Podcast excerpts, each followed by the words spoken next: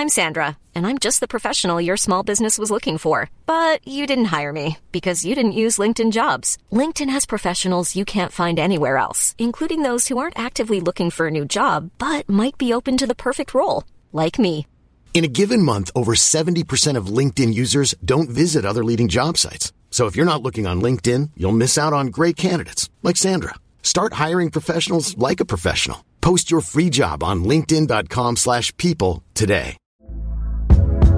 Hey there, it's Michelle Norris. I'm host of a podcast called Your Mama's Kitchen. When I travel, I'm usually looking for a way to find a taste of home when I'm not at home. And one of the things I love to do when I am at home is entertain. And Airbnb allows me to do that. When I was in California recently, I rented a house that had a great kitchen. And when we were sitting around the table, we're all thinking, we're in someone else's house. Someone could be in all of our homes as well.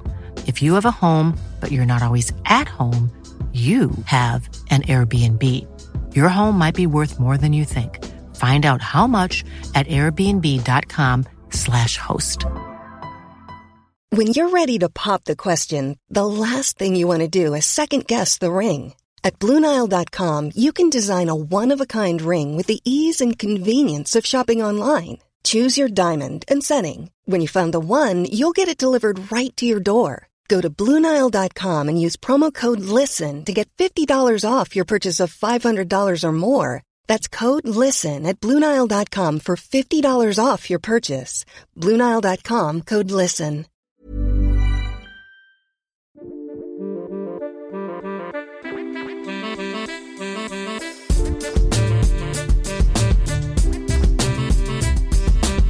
Hey everyone, Scott Hansen here from NFL Red Zone. I hope you're checking out 1 hour of 5 Yard Rush, one of the best podcasts on NFL football in the UK.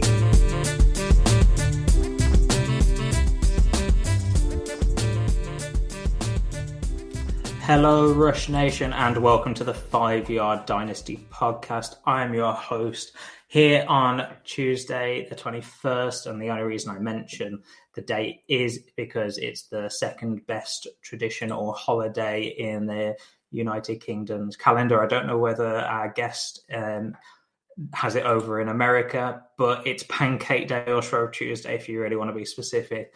And personally, I have it ranked second just behind Christmas because I do my rankings based on the food that you eat on the day. But as I said, we've got a special guest all the way from America. He's not come over to the UK just specifically to talk on this podcast. He is still in America, so that's why we push the live time a little bit later on. But we have Jesse. He runs his own TikTok and YouTube for fantasy football, as well as writing or creating content for the league winners. He's an avid member of the Dynasty Lounge that Joe O'Leary, one of the guys that I interact with on Twitter quite a bit, created, and it's a great community. But Jesse, let's bring you in. How are you doing, buddy? We haven't had you on the podcast, but it's been great to get you on finally. Yeah, I'm happy to be here. Like we've had some pretty good interactions, and like everyone in that community does a great job. Like, it's one of my favorite places is just to go on and talk with different people, see how they feel about every players, get takes, and make great friendships.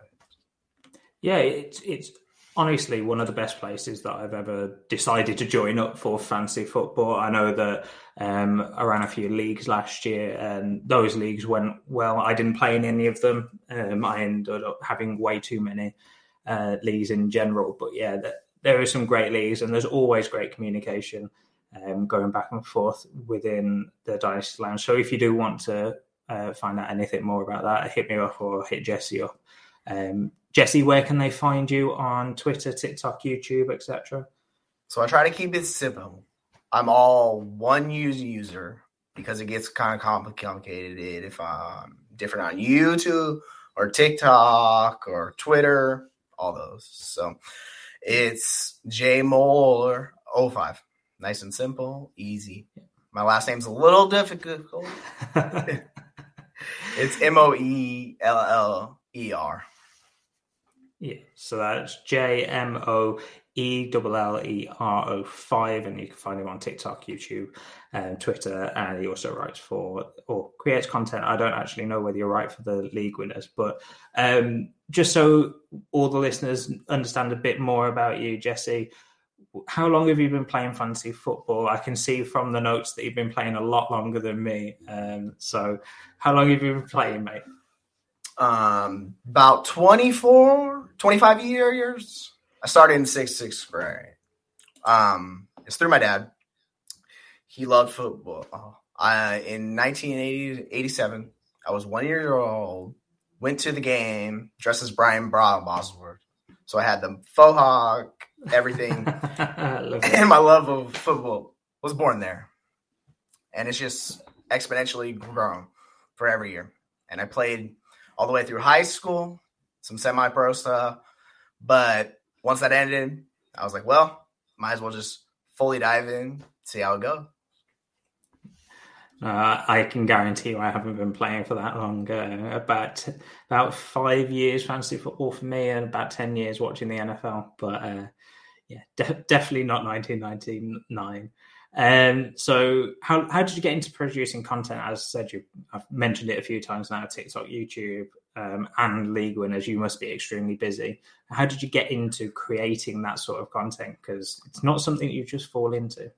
No. In the summer of 2020, my wife was like, you love football. Do something. Like, make it happen. Get out there. Do it. And I was like, what? What are you talking about? Why would I do that? And she's like, trust me, you love this, pursue it. And that was the boost I needed. Like, I was kind of just hanging back, playing in leagues, enjoying it. And I figured, hey, let's give it a shot, see what happens, and go from there. So I posted a thread on Kirk Cousins, and someone reached it. I'm not sure who, or I can't remember, but they were like, hey, do you want to write? And I was kind of surprised because I was like, I've never written anything. I'm not a writer. Why would I do that? Yeah. And it took off from there. So I just dove in, started doing it, realized how much I loved it, and took off. And I've been doing it for 3+ years, and I love it. Similar to how I got into it, actually. Out of the blue, just had someone message me and just said, "Do you want to start writing?" I've never been a fan of English in my life, let alone writing for a passion. But I'll give it a good go, and that's how I got into it. But we're not here to talk exclusively about us, Jesse. We're here to talk about the ADP that DLF has got. At the moment, the most current is January ADP for 2023. I was hoping that February would come and drop just before this show, but unfortunately it hasn't. So we're still reviewing the January ADP. So we picked out some players of who we think are going too high, too low. And we're all both kind of produce our takes on this. But I will always take this with a pinch of salt anyway, because it's ADP, so it doesn't mean it's going to happen in every one of your drafts. It also, because it's in January, means that a lot has changed in the past months because we're mid to late February at this point. So we can always expect some movement based on some news that has gone on, especially for one of the players I've got written down here. So, Jesse, let's dive in. We've got Deshaun Watson as the very first person on this list. The way that I saw this one is I'm evaluating the player, not the person. And I think a lot of people will be bringing in the legal troubles that he's got. And that's probably why his ADP is a little bit lower. I'm not going to dive into that. Podcast listeners or listeners of this show will know that I don't tend to try and dive into that. I tend to just look at the player itself, unless it's going to impact the games and stuff, which at the moment we don't think it will anymore. Personally, he's going as QB 12, and I think that's a little low. I'm predicting a bounce back year. I'm predicting another wide receiver to be moved into that room, whether that's a draft pick that isn't David Bell and actually shows something, or whether that is Donovan Peoples-Jones being much better than he is, or that he was last year, and he had a massive jump last year from where he was.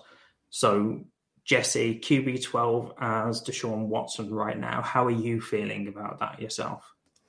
I'm ecstatic. Like, I'd love that. If I can get in there, which late round one, early round two startup, I'm all for that. If you don't like the player, I get it. You can avoid him. You don't have to draft him. Totally fine. Based on the talent, like, I want the best players. I want to win. He's going to help you win. So I'll happily pay that every time.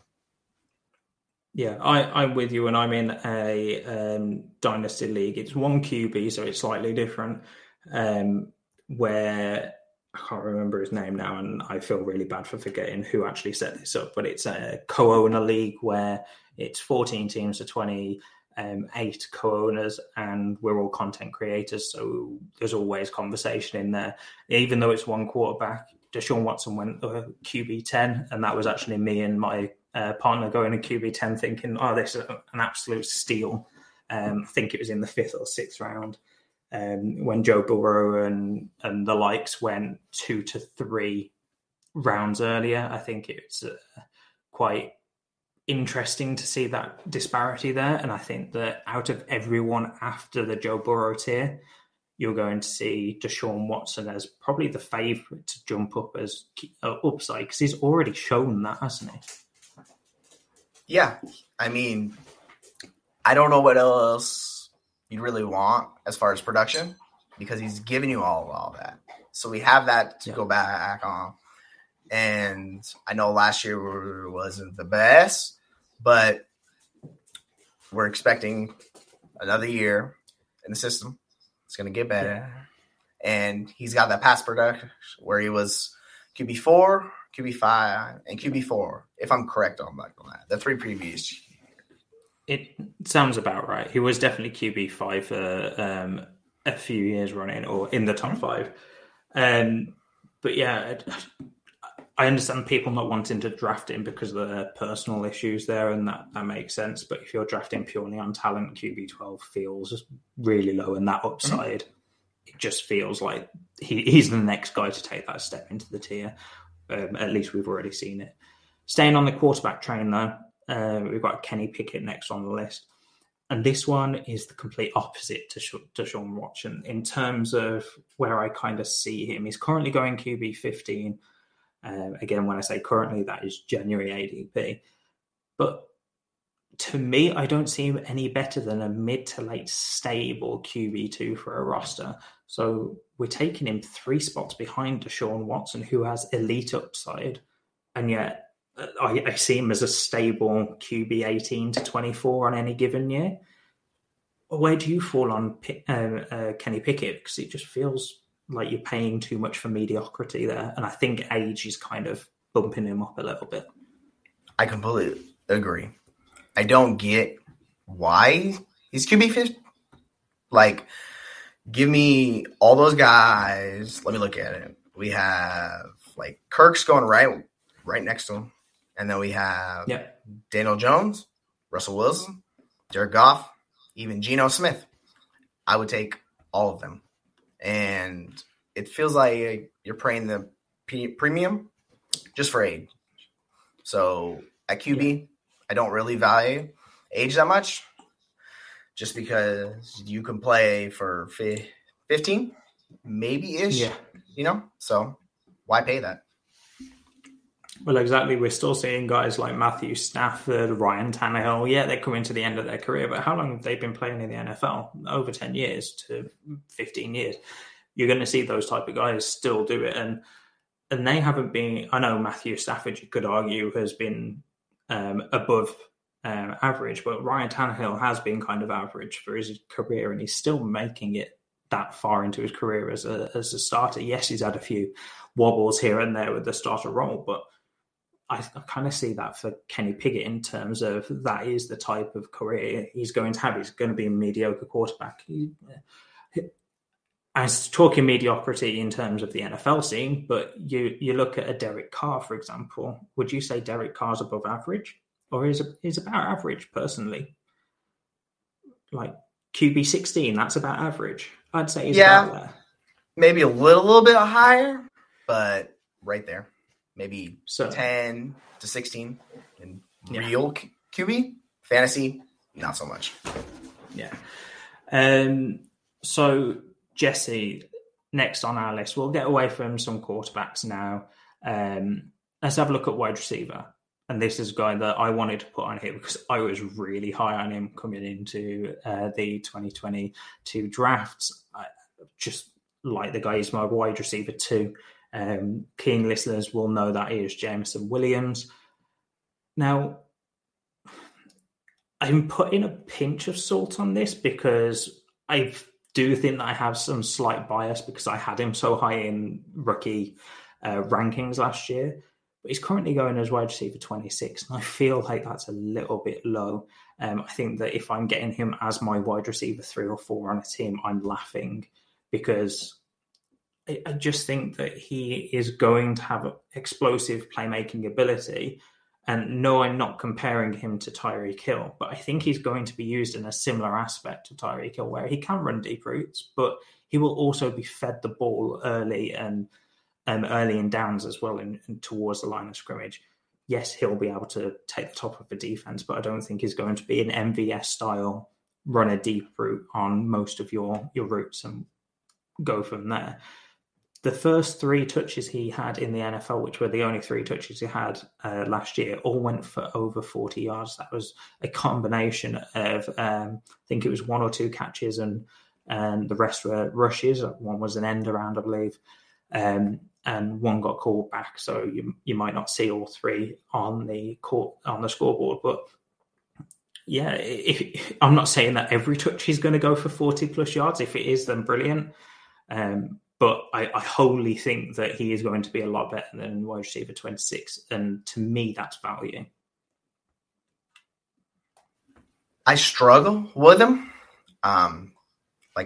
He was my wide receiver 3 coming in. But this last year, I just have questions. And at that price, I'm not wanting to pay that. Like, he's going next to Christian Watson, Amari Cooper, Jerry Jeudy, Christian Kirk, and even Deontay and Jahan Dotson. I would take all those guys. If I don't know and I'm unsure and I can get someone I like better, cheaper, I'm going to go with that route. But the talent's there. You see the speed. He can absolutely destroy defense. I mean, I'm just looking at the wide receiver rankings now. Okay. I was going to say I had Juju Smith-Schuster coming up ridiculously early, but because I was locked on August 2022. So let's retry that one. Looking at wide receivers going around him, you as you mentioned, Christian Watson, Amari Cooper, Terry McLaurin, I know a lot of people are going to enjoy, Jerry Jeudy are all going behind him. I kind of see that in terms of you kind of take those guys above. I think that Jameson, I know that Jameson Williams is at least a year younger than every guy there. And I'm not bringing age too far into this because apart from Amari Cooper, that's the only one I touch on is Amari Cooper's getting a bit old now. He's going to be 29 going into the season next year. So unless you've got a win now roster, that's kind of where you'd go with Amari Cooper. Everyone else there, you could use the age to kind of carry on for a good few years, a good 3 to 4 years. But I'm looking at Jameson Williams in terms of who's actually going ahead of him, and that's Marquise Hollywood Brown. You've got George Pickens going ahead of him, Brandon Ayuk's going ahead of him. I'm picking out some names here, but I think that he's got higher upside than all three of those.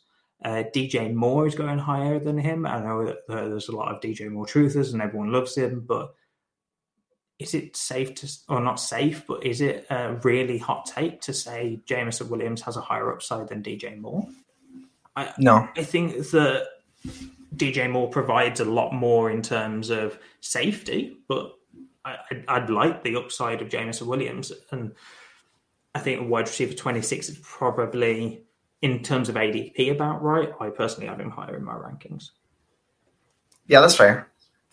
I love Marquise. He's pretty much my guy. Like, he's always cheap and produces. So I get what you're saying.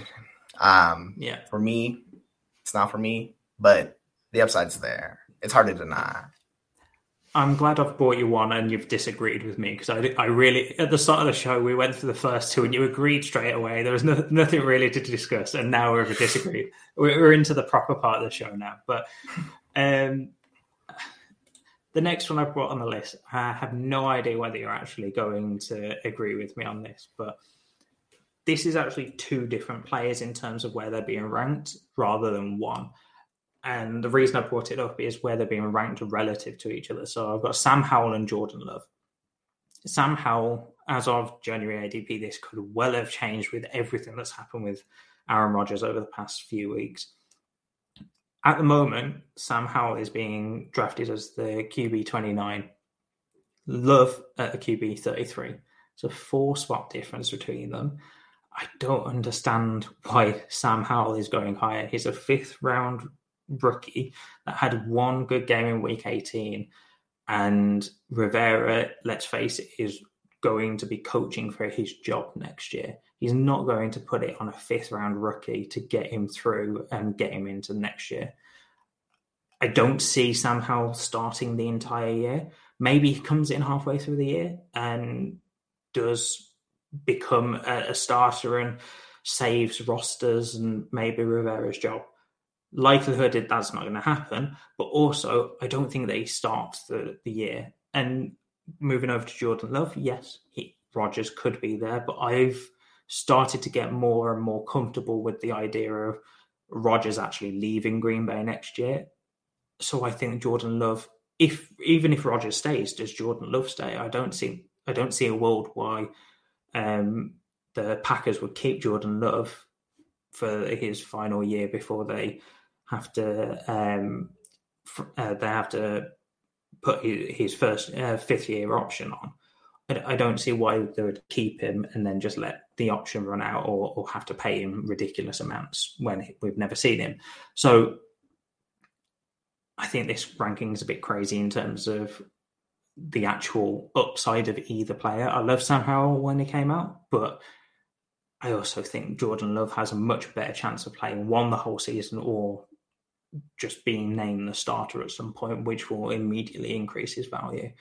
And if not, I think Jordan Love is being traded rather than sitting behind Aaron Rodgers for the whole year. Where do you fall on these two? Do you agree with me? Am I being crazy and all hyped up in my own Packers fandom world, or am I grounded a little bit more than I want to think? No, the community is. He's a day 3 guy. What are we doing? You have round 1. That speaks volumes. The NFL told us the day they took Sam Howell, day 3, they don't like him. So yeah. You're buying in this way. Oh, sorry. But that's it. So what happened? He struggled. They like week 6. They're going to bring someone in. Jordan Love, he'll have the security. It's simple to me. Jordan Love all day. Yeah. I think with Jordan Love, he's shown more than people want to give him credit for. And I think I'm basing this off of a Packers fandom point of view that people will always hate the pick rather than the player, but they won't separate the two. I don't know what the rest of the NFL sees, Jesse. I don't know whether you can fill me in on that, but I just think that within Packers world, you're never going to be able to split the Packers and taking Jordan Love instead of a wide receiver or whatever happened. Right. People say a lot, oh yeah, it's motivation. Like, get him to play good. And it's first round pick. Why would you? That makes zero sense. Yeah. But they did it, and you got to play him at some point. Like, you have 1 year, and you got to pay him, I think it's $20 million, like to match it this year. So, you got to at least see what you got. Yeah. Unfortunately, I've seen a lot more out of Jordan Love than Sam Howell. Yes, there's a few years' experience different there, but I'd much rather take my chances on Jordan Love than Sam Howell, regardless of just looking at the season in general. Next player on the list, Jesse, is Tony Pollard. I think this is absolutely nuts to see him going as running back 13 in ADP. I don't understand why he's going higher than Javonte Williams. Can you help me understand, or am I just being completely insane with this one and I've got it all wrong? I struggle. I like him. He's an exceptional talent. He showed it off last year, this year as well, and people are betting on it. Where Javonte, we've seen the talent, but the production hasn't fully matured yet. So I get it, but I'm just kind of torn. So if you have Javonte here, Pollard here, I'm going to take the cheaper because I honestly don't know. What do you feel about Tony Pollard's price at RB13, though? Do you think that's a bit rich, or is that roughly about right? It feels about right to me. Imagine if he ends up in Miami, the market will just shoot him up. Yeah. So, do you think he'll go higher than RB13 though? If he ends up in a perfect spot, so we're talking, I suppose, Buffalo Bills, although there's a bit of a Cook timeshare maybe. Dolphins, as you mentioned. I'm probably blanking off a few other places where it'd be high value, but. If he did land in, say, the perfect scenario, no drafted running backs, do you see him being any higher than RB13? Yeah. We have Chubb, Harris, Swift, Mixon, Jacobs, all above him. But they're all old, so it's kind of interesting to see. But, I could see him jumping maybe to RB7. Right where Breece Hall is at? Yeah, I could potentially agree with you. I think another one that's sneaky that I thought about putting in, but I didn't want to talk about it too much, was Joe Mixon being over DeAndre Swift at RB8 and 9 respectively. I thought that was an interesting one. So I personally would see Pollard not going any higher than DeAndre Swift, but I see people being out on it. I mean, I've personally been out on DeAndre Swift because of all the injury issues, and I want him to play and I want him to show me something, but he's just not on the field enough for me to take him that highly. But yeah, I personally think this is way too much for a guy that is going into free agency and has never had the lead role. Look at Josh Jacobs. He's running back 11, but we saw him have a great year this year. We've seen him have spurts and spans where he's been incredible, and then he's kind of tailed off and ended up as an RB2.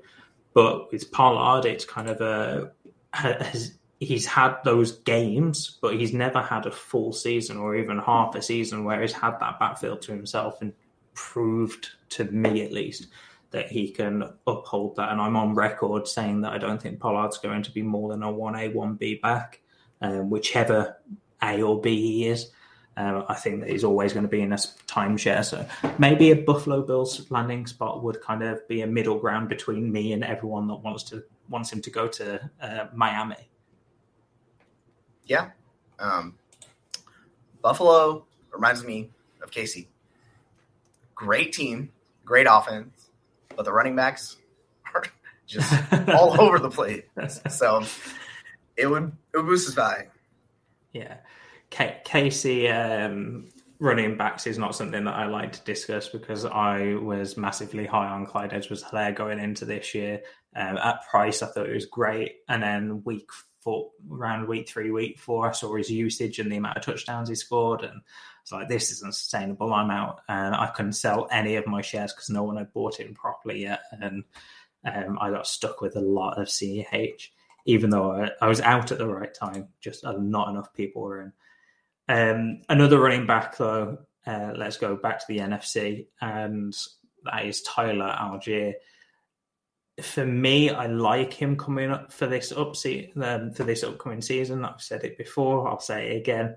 I don't think the Falcons bring in a big asset to rival or take away a lot of the timeshare that he's going to see with Cordarrelle Patterson. I think maybe a fourth or fifth rounder back would probably come in and take a bit of work, but I don't see a lot. And that's probably the max I'd expect to see the Falcons bring in. I don't think they're going to bring in anyone in free agency. They could even get rid of Patterson and bring someone else in. We don't know because there is some savings behind Cordarrelle Patterson. But Jesse at RB29, do you see Tyler Allgeier as being a little bit of a value, or are you completely against my thinking? I'm not really into it, but I get it. I see what you're saying. It's just, for me, these day three running backs, I'm pretty much out. I did this with Armande last year, and it blew up in my face. But it's just, even if he gets a little combo, then it might cut into that Evs side. And I don't know, how valuable he'll be. Yeah, I suppose I'm looking at this one from a production point of view rather than a value point of view. He did have a few good games, whereas RB13, RB8, 12 again. But then there were also times whereas, bearing in mind some of this was earlier on in the season, was RB60, RB57, 50, 45, and that's just weekly rankings. He was the RB29 overall in PPR, so I don't think that I'm expecting a lot of increase in value, but I kind of see him edging into that RB2 role or RB2.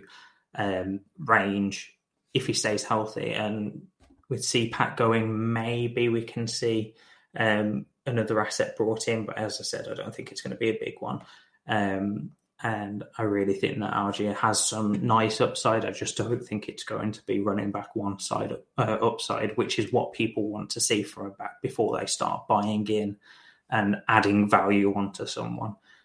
So I think that he's going to probably stick around, and I don't think he's going to lose too much value going into next year.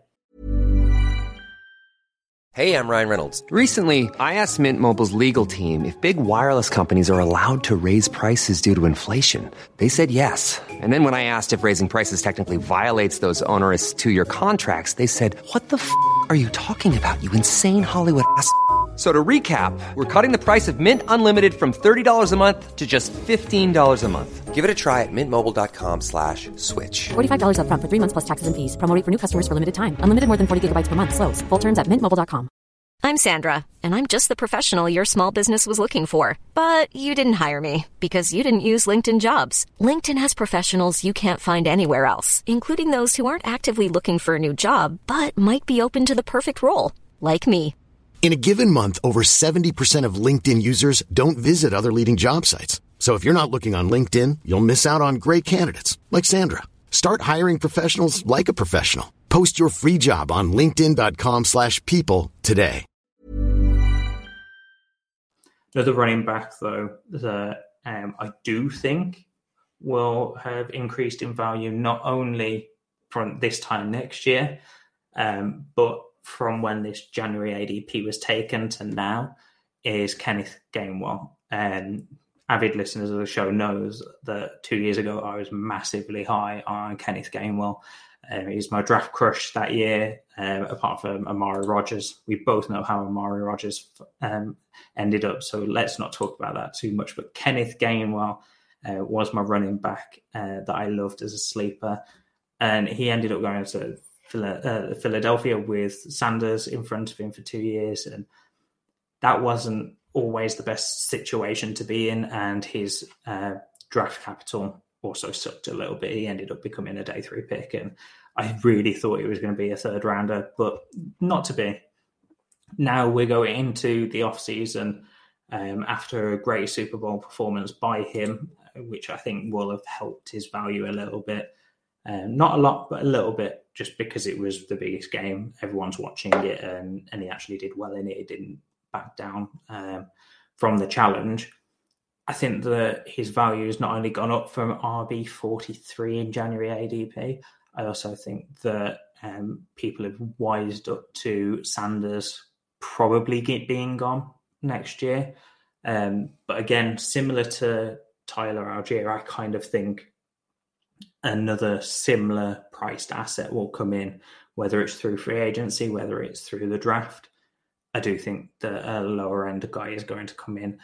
But I think that opens up a lot for Kenneth Gainwell to take over and really show that what he did in the Super Bowl is what he can do if given the ball. Jesse, is this me hoping that one of my 2 draft crushes from a few years ago is actually going to stick? Or are you fully on the hype train with me and think that Kenneth Gainwell is going to be actually do something? I think his value will take off. I don't know how much that is, but I would want to see in trades like what I could get, and if it's something like an upgrade, I'd happily do it. If not, I'll just ride them till draft. Hopefully they don't spend round 2 capital on big name running back, and he survives. And if he does, then your asset's taken off and it's looking good. So I'm unsure if that happens, but I'm open to it. I struggle with the Eagles right now because they just made it to the Super Bowl. I don't know how much they put into their running game not being hugely effective against the Chiefs. They did well. I'm not saying that it wasn't, but a lot of it came from Hurts rather than the running backs. I don't know how much they put into that. And I think if we knew how much they put into it, then we would know whether to sell or whether to hold Kenneth Gainwell. But do you see anyone that you'd want to potentially trade straight up for Kenneth Gainwell right now, or is there maybe a specific pick that you're looking at trying to get now rather than waiting to the draft? So the guy from Casey you just talked about, yeah, I'll roll the dice. Oh wow! And take him. I actually traded Gainwell last week for 301 and Rashad Penny. I thought it was fair, and Penny's good. So my thought process was he's going to step in and be productive. It could backfire for sure. Yeah. But I love the class. So if I can get a late 2, early 3 with a plus, like I'm all for that. Yeah, I think for that sort of price, I'm with you. I think Penny is a high upside guy, but also could flame out. If he has another injury, it's basically he's done. Yeah. If he has another big injury, but if you can get Penny plus, as you said, a late 2nd, early 3rd, I'm all down for that. Even though I like Kenneth Gainwell, I like his upside. I do think that you've got to temper expectations a little bit, and even though you can see my love for him running wild a little bit, I'd still do those sort of deals. CEH take is quite spicy considering the current value on CEH. I'm frantically seven, so that's four or five spots behind him, behind Kenneth Gainwell. So that's quite interesting. But I think at that point you're kind of looking at a lot of guys that are kind of much of a muchness, and yeah, it's a lot down to personal preference. So Jesse, George Pickens is on the list. We're starting to move into some wide receivers now. I put this one on here because I think that this is ridiculously high, but he's currently going wide receiver 24. What are you doing with him right now? Is that where you've got him? No. Okay, tell us which way you've got him now. Is it higher or lower? Lower. I've been anti-Pickens since last draft, so this is just priors coming in. But the ranking, I just don't get it. He wasn't good. Like, he was on the field. That's the one thing he consistently did. But outside that, I just wasn't impressed. So if I can sell him for anyone in that ranking, I'll happily take it. Or use him to package up. That's ideal situation. I loved Pickens' tape. I absolutely loved it. But when I looked at the rest of that class, I had seven other guys ahead of him. He was ranked 8 in my film only rankings. Although I really like the draft capital, and some of the catches he makes are incredibly insane to watch. Unfortunately for fantasy, you don't get style points. And if you did, Pickens would be up there, but I don't think anyone has him. I say anyone has him higher, but surely people have had to draft him higher for him to be an average draft position of 24. I think that's crazy for a guy that was wide receiver 40 in season-long production. But if you take it down to points per game, wide receiver 52. And we drafted him as wide receiver 24. I think that's quite insane. I don't ever see him being a wide receiver 1 or a top 12 wide receiver in a season. So why are we drafting him as though he's going to have that upside? I personally don't see it. I think a lot of it also comes down to Kenny Pickett. I don't think he's got that kind of upside. And a lot of it as well, I think a third part, it's almost in thirds for me in terms of reasons. 1/3 is George Pickens, 1/3 is Kenny Pickett, and the other third is Deontay Johnson. I think that Deontay Johnson is going to come back and really show people that last year was just a complete off the rails type of year in terms of production. I saw some stats that he was one of the highest targeted guys in the league still. He just didn't produce with it. And I think that this year that is going to really show that Deontay can do what the Steelers think. And I think right now he might actually be a Steeler. I need to go and check his ADP because I don't have it in front of me. But Deontay right now, wide receiver 32, I do that every day of the week, even over Jameson Williams. And even though I love what J-Mo, I'd take Deontay over him. Where do you fit? How do you feel on Deontay? I can see you nodding a lot as I'm talking. Are you a big Deontay believer as well? I love target hog. Those guys earn targets. That's who I want. So even someone like DJM, like it sucks, but the QB situation ever improves. That's where the upside. I think Deontay was wide receiver 20. And expected fantasy points and just massive disappointed. So yeah. I'm hoping it rebounds. Yeah, I'm massively hoping he rebounds. And talking about guys that rebound, a guy that I feel like I'm just bringing up guys that I really liked over the past few years in drafts, but John Mechie is the next guy, and he's currently going as wide receiver 63. To me, this feels like an absolute steal. He is basically free in startups at the moment, and I think that he has great upside. to me, he is essentially a rookie. His rookie season was taken away from him with, I can't remember exactly what strain of cancer it was, but it was some pretty bad cancer that he's, from all reports that I've seen, battled away and has great potential of actually being back with the team and training this year. And then add on top of it, a lot of talk about Bryce Young going 102, who was his college quarterback at Alabama. I think that John Mechie, if he plays this year, is going to do a lot better than wide receiver 63. I think you're going to see a wide receiver 3 or 2 season from him, top 24, top 36.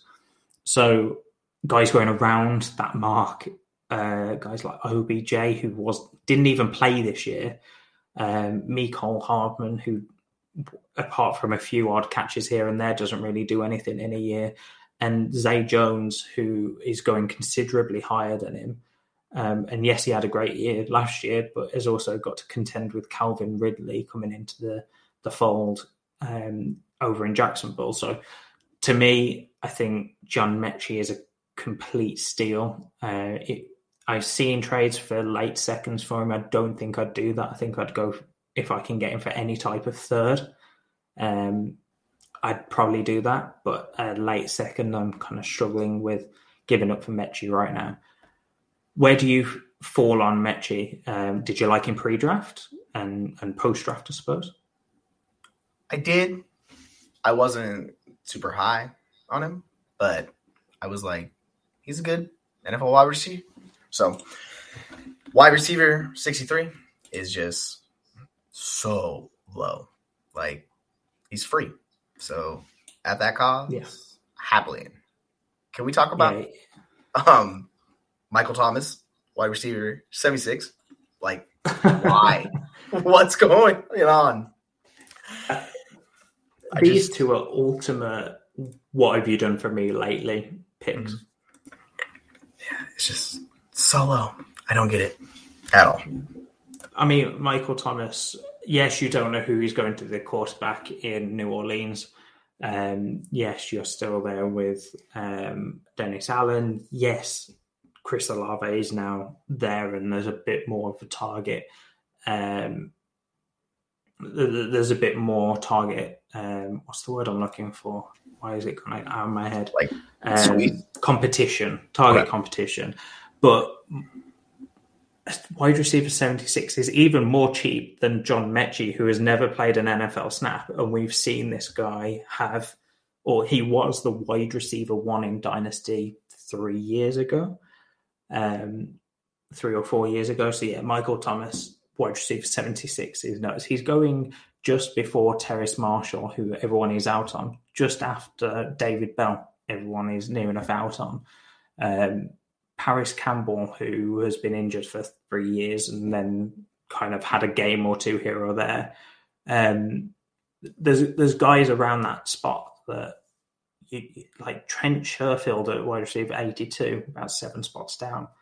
He was nothing until this year, and even then it was kind of a 1 or 2 game here and there, and he was actually a top 36, top 24 wide receiver.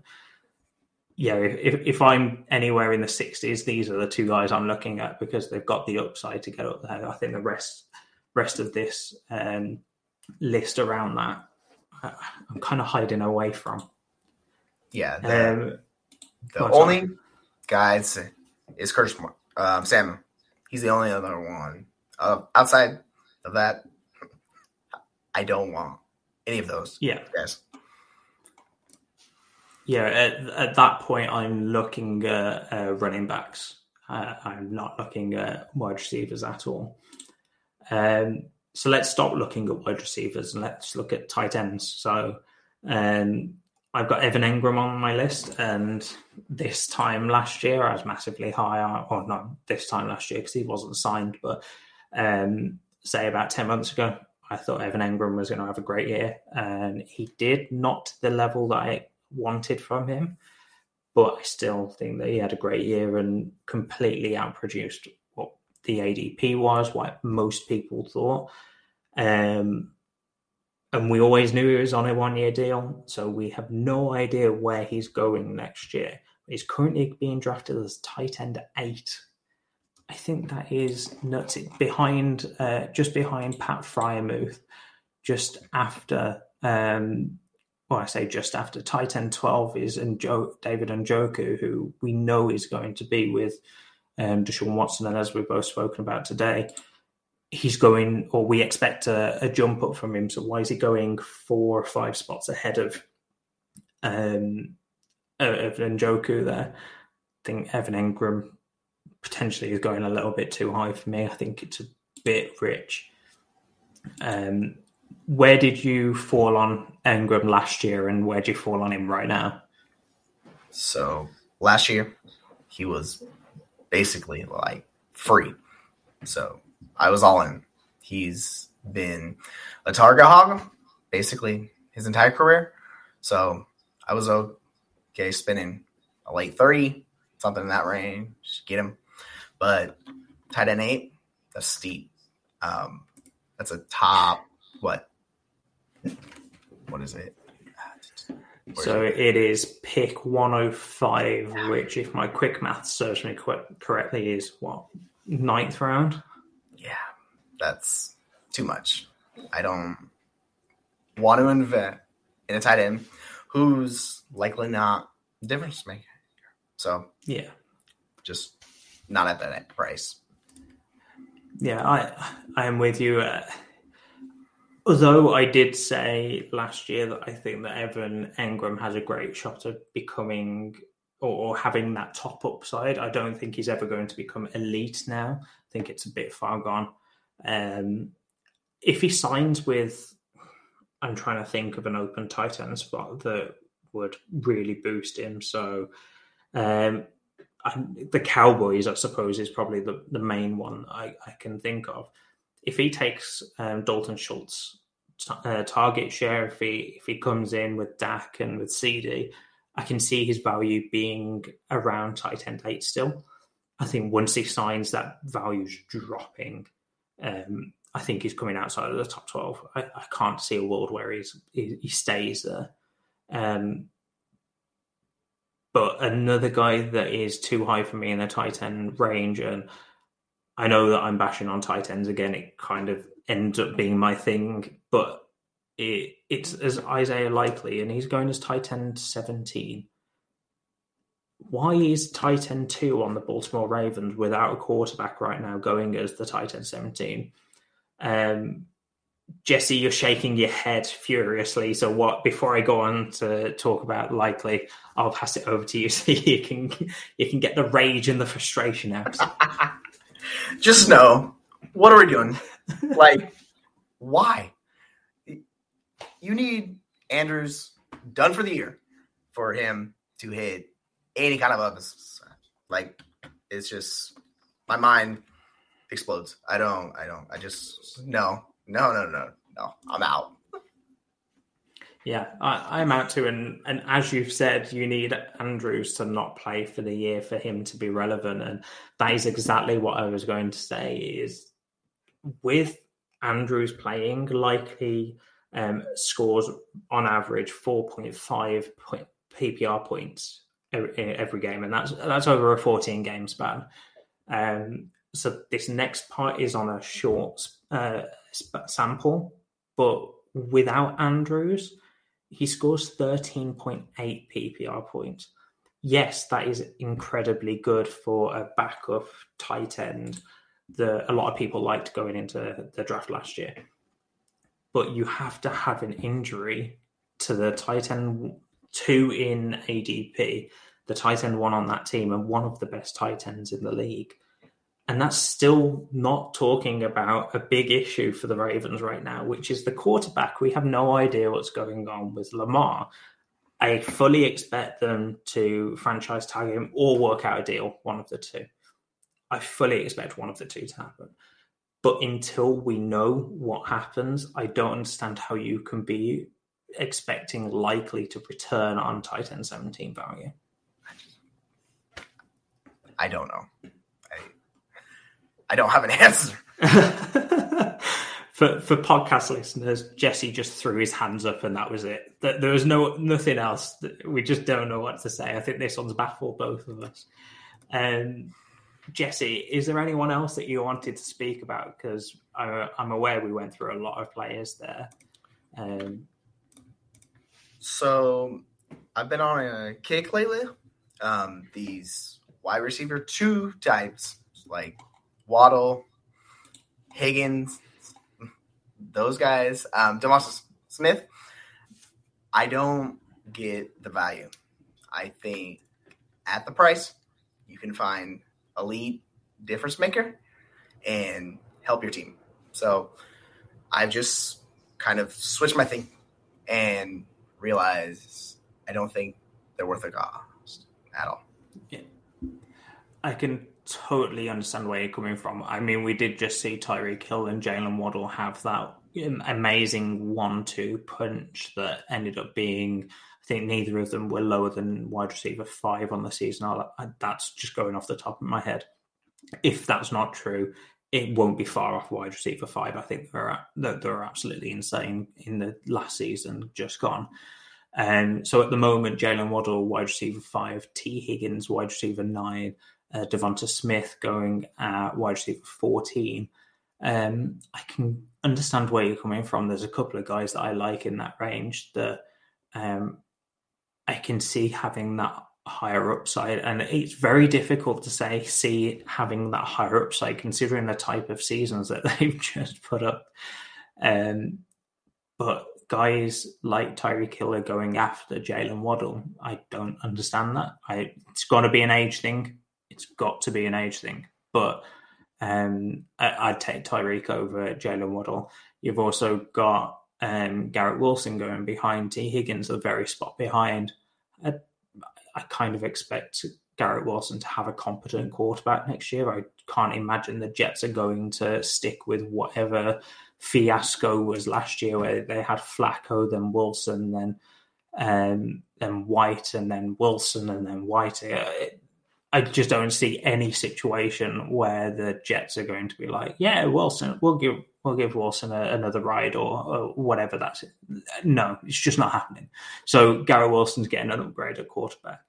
You've also got Chris Olave, who I kind of understand this one. Chris Olave, wide receiver 11, no quarterback, but had a great season with Andy Dalton, of all people. I kind of expect Olave to stay where he is this time next year, but Devontae Adams, again, there's a lot of quarterback question marks here, but Devontae Adams at wide receiver 12, when he just put up a similar season to previous seasons with Derek Carr instead of Aaron Rodgers, DK Metcalf with potentially Geno coming back, or I'd expect a QB upgrade if they don't bring Geno back. All of these players are going in and around T. Higgins and Devonta Smith. I'll probably take all of them over T. Higgins at this point. So I'm with you. It's very difficult to put elite capital and elite value onto these wide receiver twos because they are wide receiver twos. We've seen that they can produce, but are they actually going to produce over a full season? With everyone healthy, which is the basis we have to go off. So yeah, I like that. I like that. Do you have anyone else on your list? Let me see. Oh, Kenneth Walker. Oh, Kenneth Walker. What? Okay, we're looking at the top. Yeah, looking at the top of the list. I actually had a tweet. Him and Travis Etienne are like the same dude. It was a strange year. Like their routes run per game, the like targets earned, fantasy points. They were identical. I just was pretty surprised seeing that, and given the price, RB2, like that's one spot below CMC. Why would I want Kenneth Walker over CMC? It's just age. Outside of that, yeah. Or even JT, we get Tyreek Hill, and then there's guys like Eckler, players in that range. So I'll chase points, production, over the age every time. Yeah, with running backs, it is going to be the age that is pushing up that, and a lot of unknown situations. So Saquon Barkley, running back 4, we obviously have no idea where he's going to go. You kind of expect him to go back to the Giants on some sort of tag or whatever that situation is, but he could easily walk, and we don't know where he goes, and that could be a concern for managers. You've also got Breece Hall, running back 7, that is coming back off an ACL, so no one knows how he's going to do. Travis Etienne, running back 6, I think that he's a great guy, but I kind of feel like Kenneth Walker needs to be in his range. Eckler, again, age 28 going into next year, but has produced a running back 1 season over the past 3 years. So I get where you're coming from, but I think the reason Kenneth Walker is at the top as running back 2 is down to not necessarily his talent per se. Yes, that will have got him high, but it'll come down to more so the lack of a clear-cut running back 2 has been presented this year. I've said previously, Jonathan Taylor was the clear-cut running back 1 by miles last year, and then we kind of had DeAndre Swift and Najee Harris and then a bunch of other guys, which we really didn't know where to put. This year, instead of having a clear-cut running back 1 and then a running back 2 tier, we've just kind of got a bunch of guys between 1 and, say, what, I'm looking at that 8, 9... running back 9, so that is Swift, Mixon, Hall, Etienne, Eckler, Barkley, Taylor, Walker, and McCaffrey going from 9 to 1. That you could even throw Najee Harris at RB10 into that range and go, we kind of have no idea how to rank these. And I'm sure if you gave 10 analysts these rankings, that somehow managed to get 10 different orders, it'd just be that no one really has an answer right now, and that's probably why he's going there because he just feels the safest. Yeah, that's fair. But yeah, I'm with you in terms of talent. I'd take a good bunch of guys over him. It's just the contract situation. Last time I'm going to ask you, do you have anyone, or have we finally got through your list? I think we're good. We're good. Okay. So in that case then, Jesse, where can the listeners find you? What have you got going on? Is there anything that you want them to check out? Here's your time to plug shamelessly. Well, I'm on Twitter way too much. So if you're on Twitter, come find me. We can chat. Anything Dynasty, stats, football, life stuff. All good. We can go there and do that. TikTok, YouTube, video formats. We'll be posting stuff off season, rookies, players, different kind of strategy, just Dynasty as a whole. So it'll keep me busy, and all my written content at League Winners, and I'll post that on Twitter as well. So that is at JMoellerer05 on TikTok, Twitter, and YouTube. And I believe it's at FF League Winners for all the written content as well. So shameless plug time for myself. Listeners will know about the UKFFC, which I don't know whether you've ever been to the FF Expo, Jesse, but it's... our version of that, basically. We saw what you guys were doing in the FF Expo.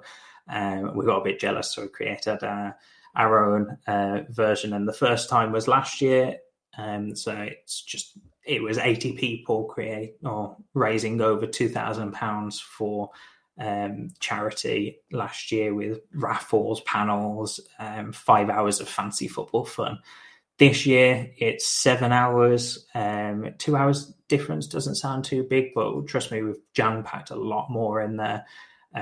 We have just confirmed with Scott. It's been announced, and that is Scott Fish for the Scott Fishbowl 13. There is a live draft in London on the day before the UKFFC, so you can make a weekend out of it. Come down on the Friday evening, have a live draft for the Scott Fishbowl, then go straight into Saturday with the UKFFC event in general, which, as I said, will have raffles, panels, Q&As, and a few more things we haven't actually announced yet. So if you're interested, go find them at _UKFFC on Twitter and at UKFFC on Facebook as well. Had to think about the tag on Facebook because we don't use it that often. But tickets are only £10 and all the money goes to charity. So make sure you buy your tickets there. We also have a Scott Fishbowl spot giveaway to ticket holders by the 28th of February. So that's a week today as of recording. So if you buy your ticket and you have a ticket by the 28th, then you'll go into a raffle for, or a giveaway for, a Scott Fishbowl spot as well. Before we get out of here, Jesse, I leave the listeners with a Breen teaser every week. I didn't do it last week because we did a live draft and there wasn't much I could really tease people's brains with. So I'm going to give you a chance to answer, but I'm not actually going to tell you the answer to this. And it's actually two questions just to make up for last week. So which player rose most in ADP and which player also fell the most in ADP? So that's two different players. The way that I've done this is DLF ADP, and they've got to be drafted in both August and January. So that's August 2022 and January 2023. Use Superflex because everyone plays in Superflex now. So, Jesse, who do you think rose the most in DLF ADP and who fell the most? Do you have any ideas? I'm thinking Geno Smith for the riser. And for the faller, we'll just go Michael Thomas. Why not? Michael Thomas. Okay. I'm not going to tell you whether those are the right answers. So you're going to have to tune into next week to hear, because I'll release it at the start of the show.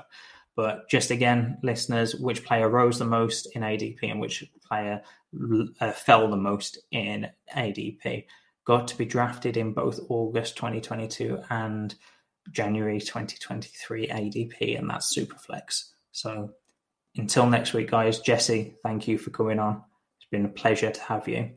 And until next week, guys, stay safe, and we'll see you then. Bye-bye.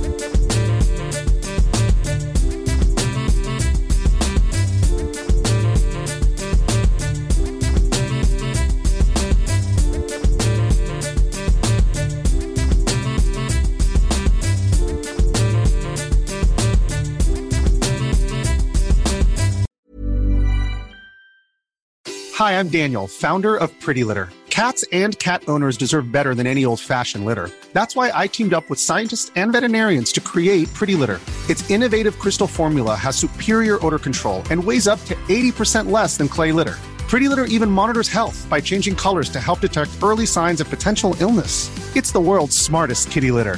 Go to prettylitter.com and use code ACAST for 20% off your first order and a free cat toy. Terms and conditions apply. See site for details.